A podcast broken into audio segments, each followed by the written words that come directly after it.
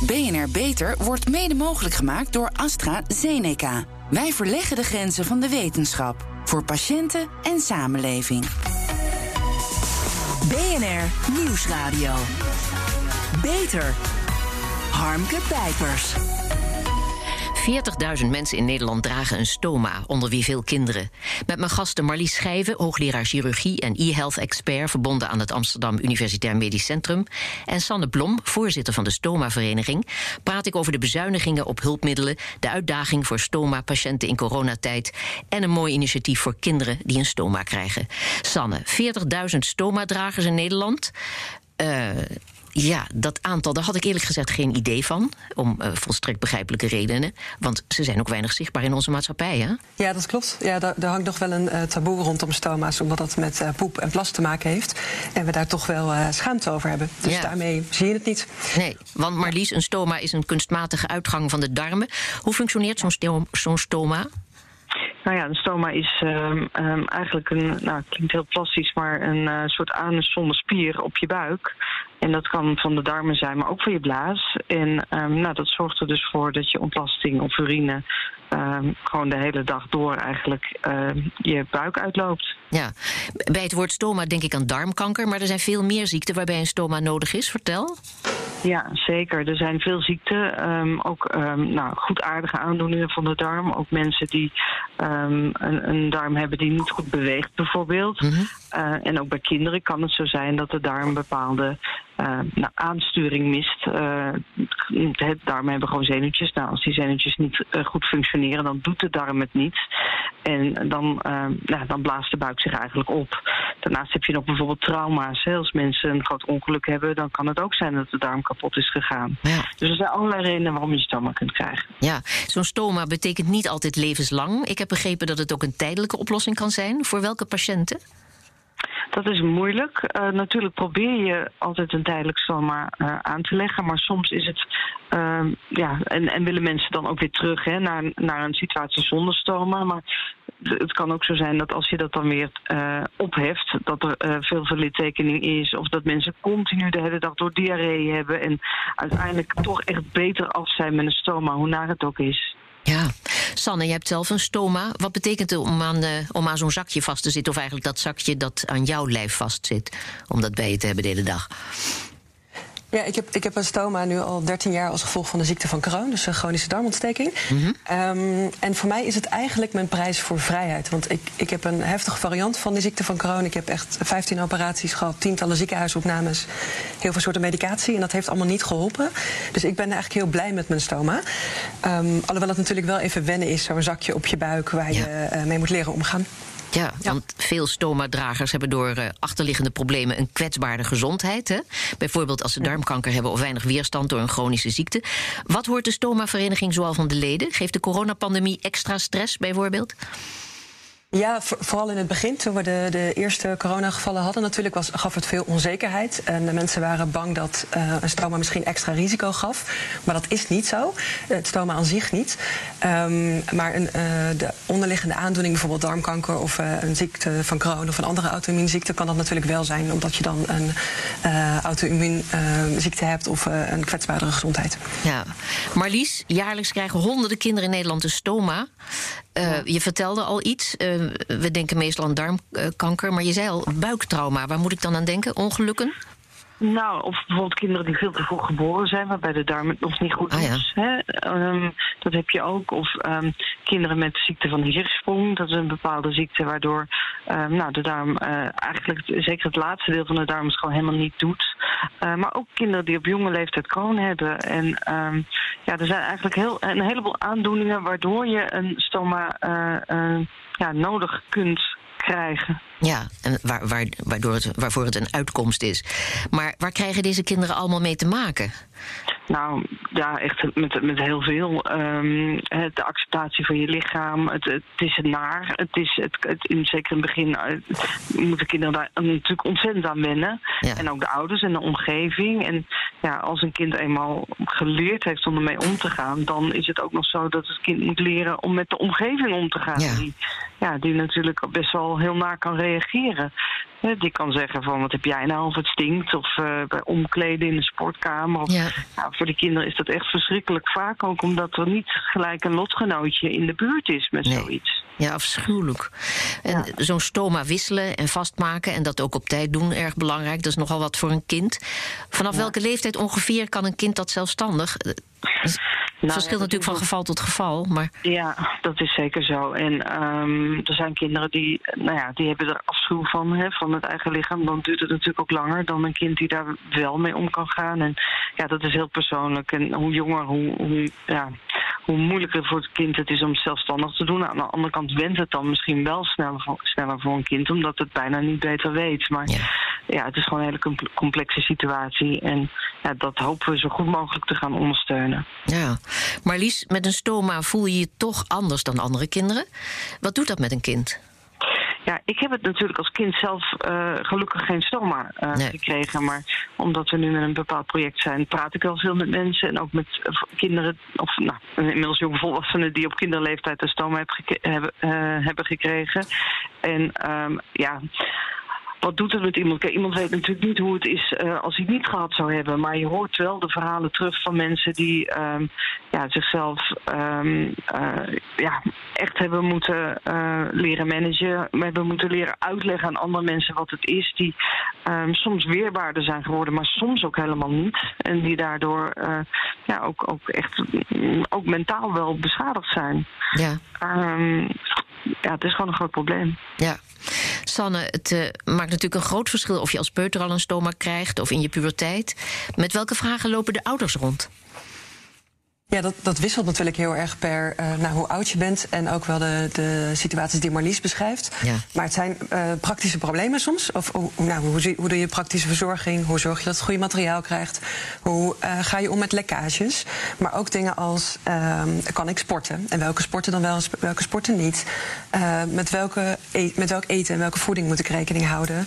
Kan ik op school altijd naar de wc? Dat, dat is wel iets wat je als stommadrager je houdt altijd in de gaten waar er een toilet is.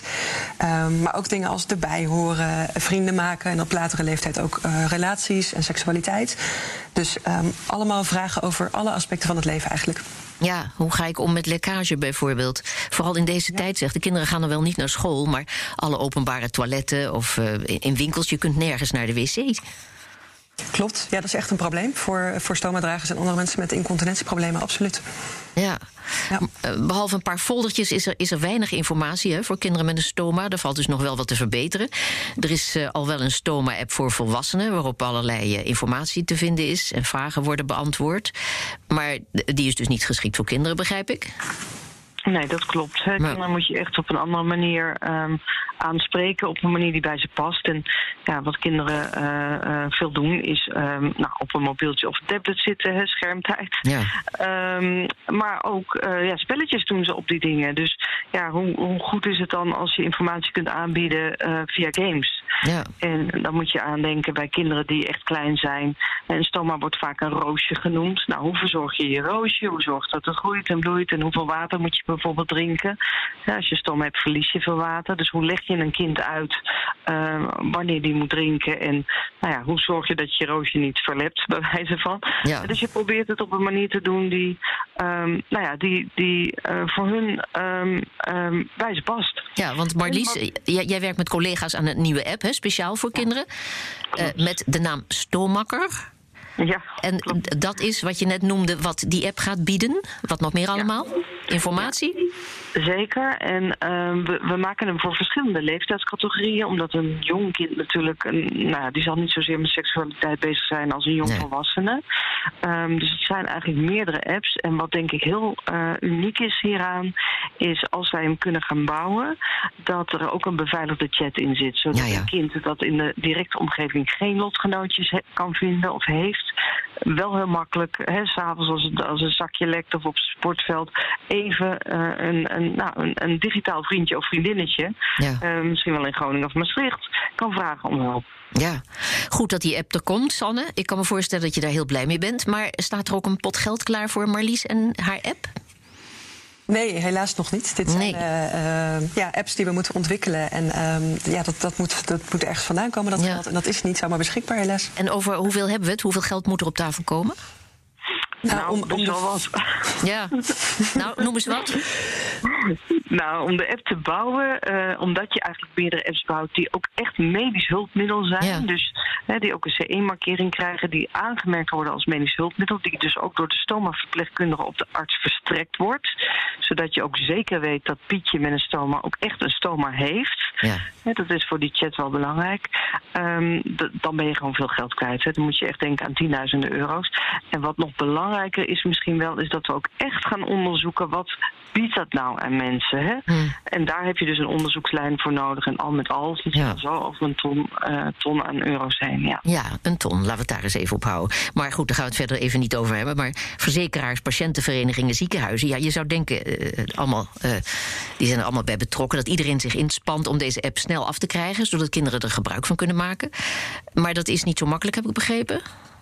Nou, je moet hem uh, gaan, gaan bouwen. Kijk, je kan pas uh, mensen er gebruik van laten maken als je hem kunt bouwen. En ja.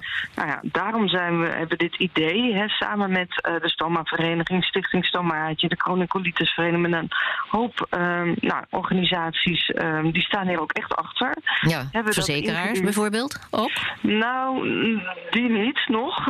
maar die kunnen natuurlijk wel op ons gaan stemmen of doneren. Want we zijn in de race voor de medische inspirator. Oh ja. Prijs. Maar die, maar die, is een grote prijs. Ja, maar die willen eerst wetenschappelijke bedrijf, uh, bewijzen zien en cijfers? Ja, en dan is het dus een soort uh, nou, een rondje. Hè? Ja, precies. 22 zal ik maar bij. Een visueuze cirkel, ja een visueuze cirkel. En nou moet ik zeggen, ik ben hoogleraar op dit gebied en ik, ik, ik, maak ook meerdere apps. Dus ik, ik, nou, ik zou bijna willen zeggen, ik kan het goed. Ik weet hoe je het mhm. moet doen als medisch hulpmiddel. Dus um, nou, dat helpt wel. En ook het onderzoek daarnaar is gewoon uh, eh, super belangrijk om het echt goed te doen. Ja. Maar ja, je moet het kunnen bouwen. En nou ja, hoe het dan gaat, is dat je uh, meedingt uh, naar een grote prijs. En ja, daarvoor hebben we echt stemmen nodig van mensen om ja. de prijs te winnen. Maar goed, het is dus een, een, een behoorlijk moeilijk om dat geld bij elkaar te krijgen. En dat terwijl beleidsmakers en verzekeraars alsmaar benadrukken dat preventie in het belang is van niet alleen de patiënt, maar van de hele maatschappij. En dus centraal hoort te staan. Ja, dat zijn hele mooie woorden, hè? Uh, ja, nou ja, ik zou bijna zeggen, uh, waar blijven de daden? BNR Nieuwsradio.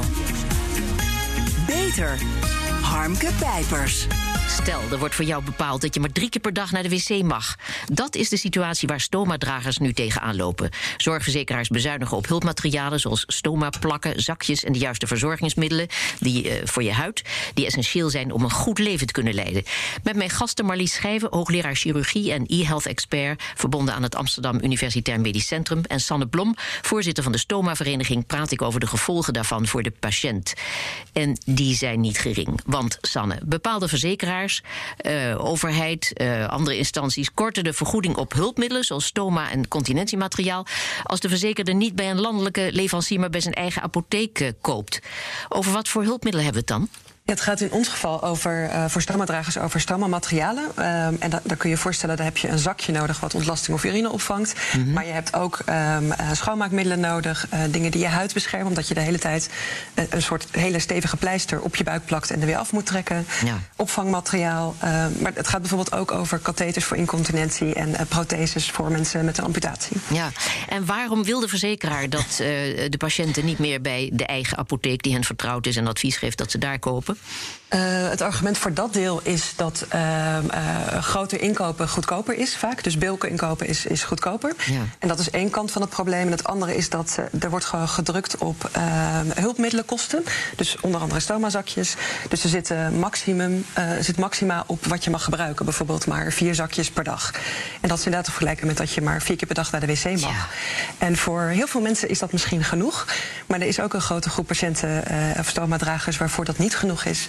En die, uh, die zijn dan de pineut. Ja.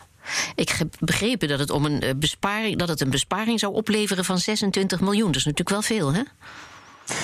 Dat, ja, dat zou kunnen als je het over alle hulpmiddelen Mhm. eh, eh, doet. Maar ik, wat, wat we vooral zien in dit soort dingen is dat het soms verkeerde zuinigheid is. Dus je kan Ja. drukken op hulpmiddelenzorg. En dan is het op dat stukje van de, de, de keten zeg maar, goedkoper. Maar wij zien eh, situaties waardoor mensen bijvoorbeeld, omdat ze te weinig materiaal hebben, hebben ze veel lekkages. Ja. Ehm, en dan kunnen ze bijvoorbeeld niet meer werken. Of Nee. omdat ze geen schoonmaakmiddelen krijgen, gaat hun huid stuk. En dan moeten ze naar het ziekenhuis, naar de dermatoloog, om daar nou, hulp te krijgen. En dat is vaak duurder dan zo'n eh, zo'n lijmrestenverwijderaar of eh, een crème die je huid beschermt. Ja, ik heb begrepen dat eh, verzekeraars en leveranciers niet transparant zijn over de kosten.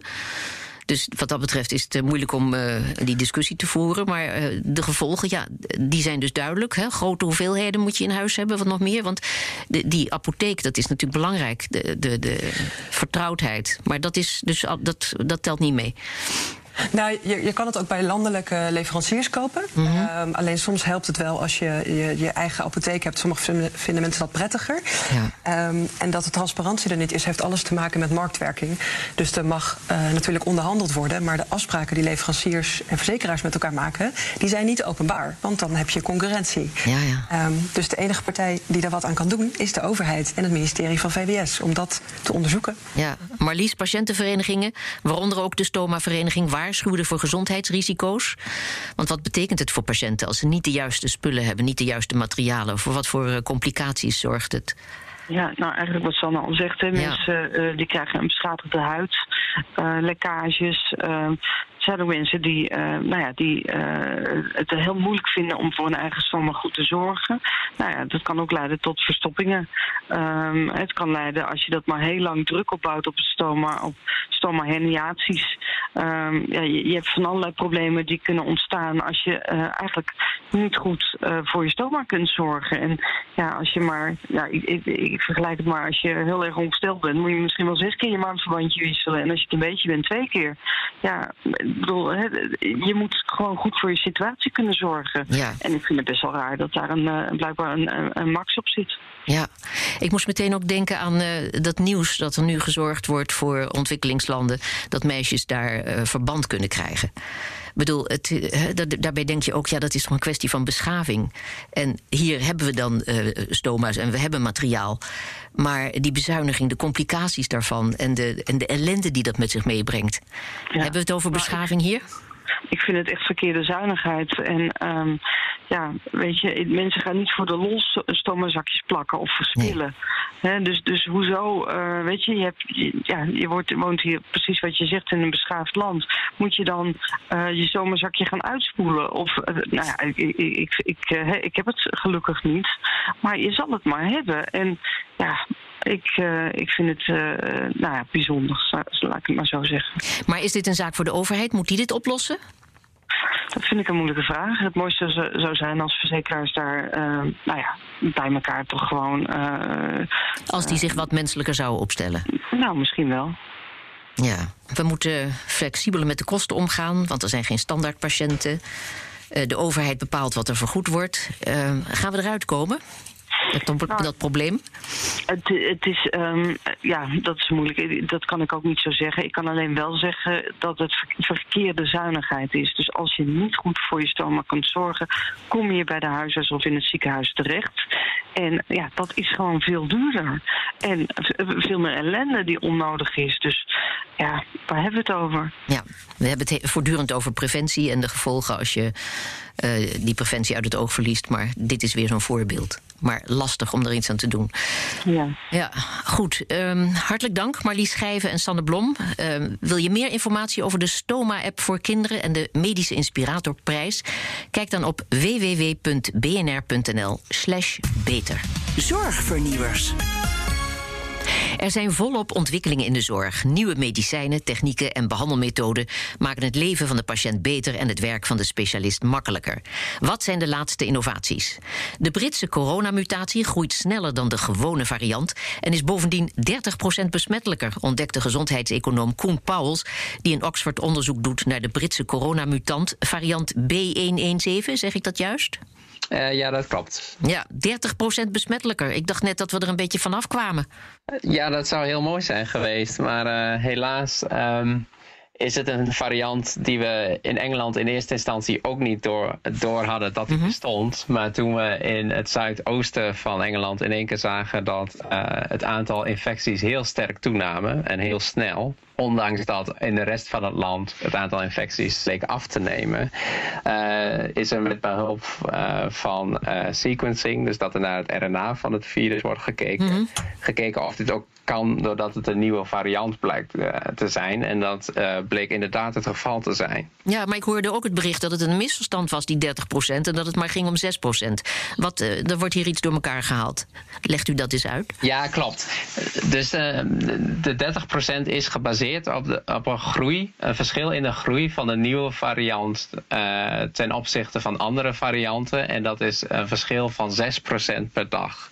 Maar als je dan rekening houdt met hoeveel tijd er zit tussen twee opeenvolgende um, infecties. Dat ja, noemen we in Engeland de generation time.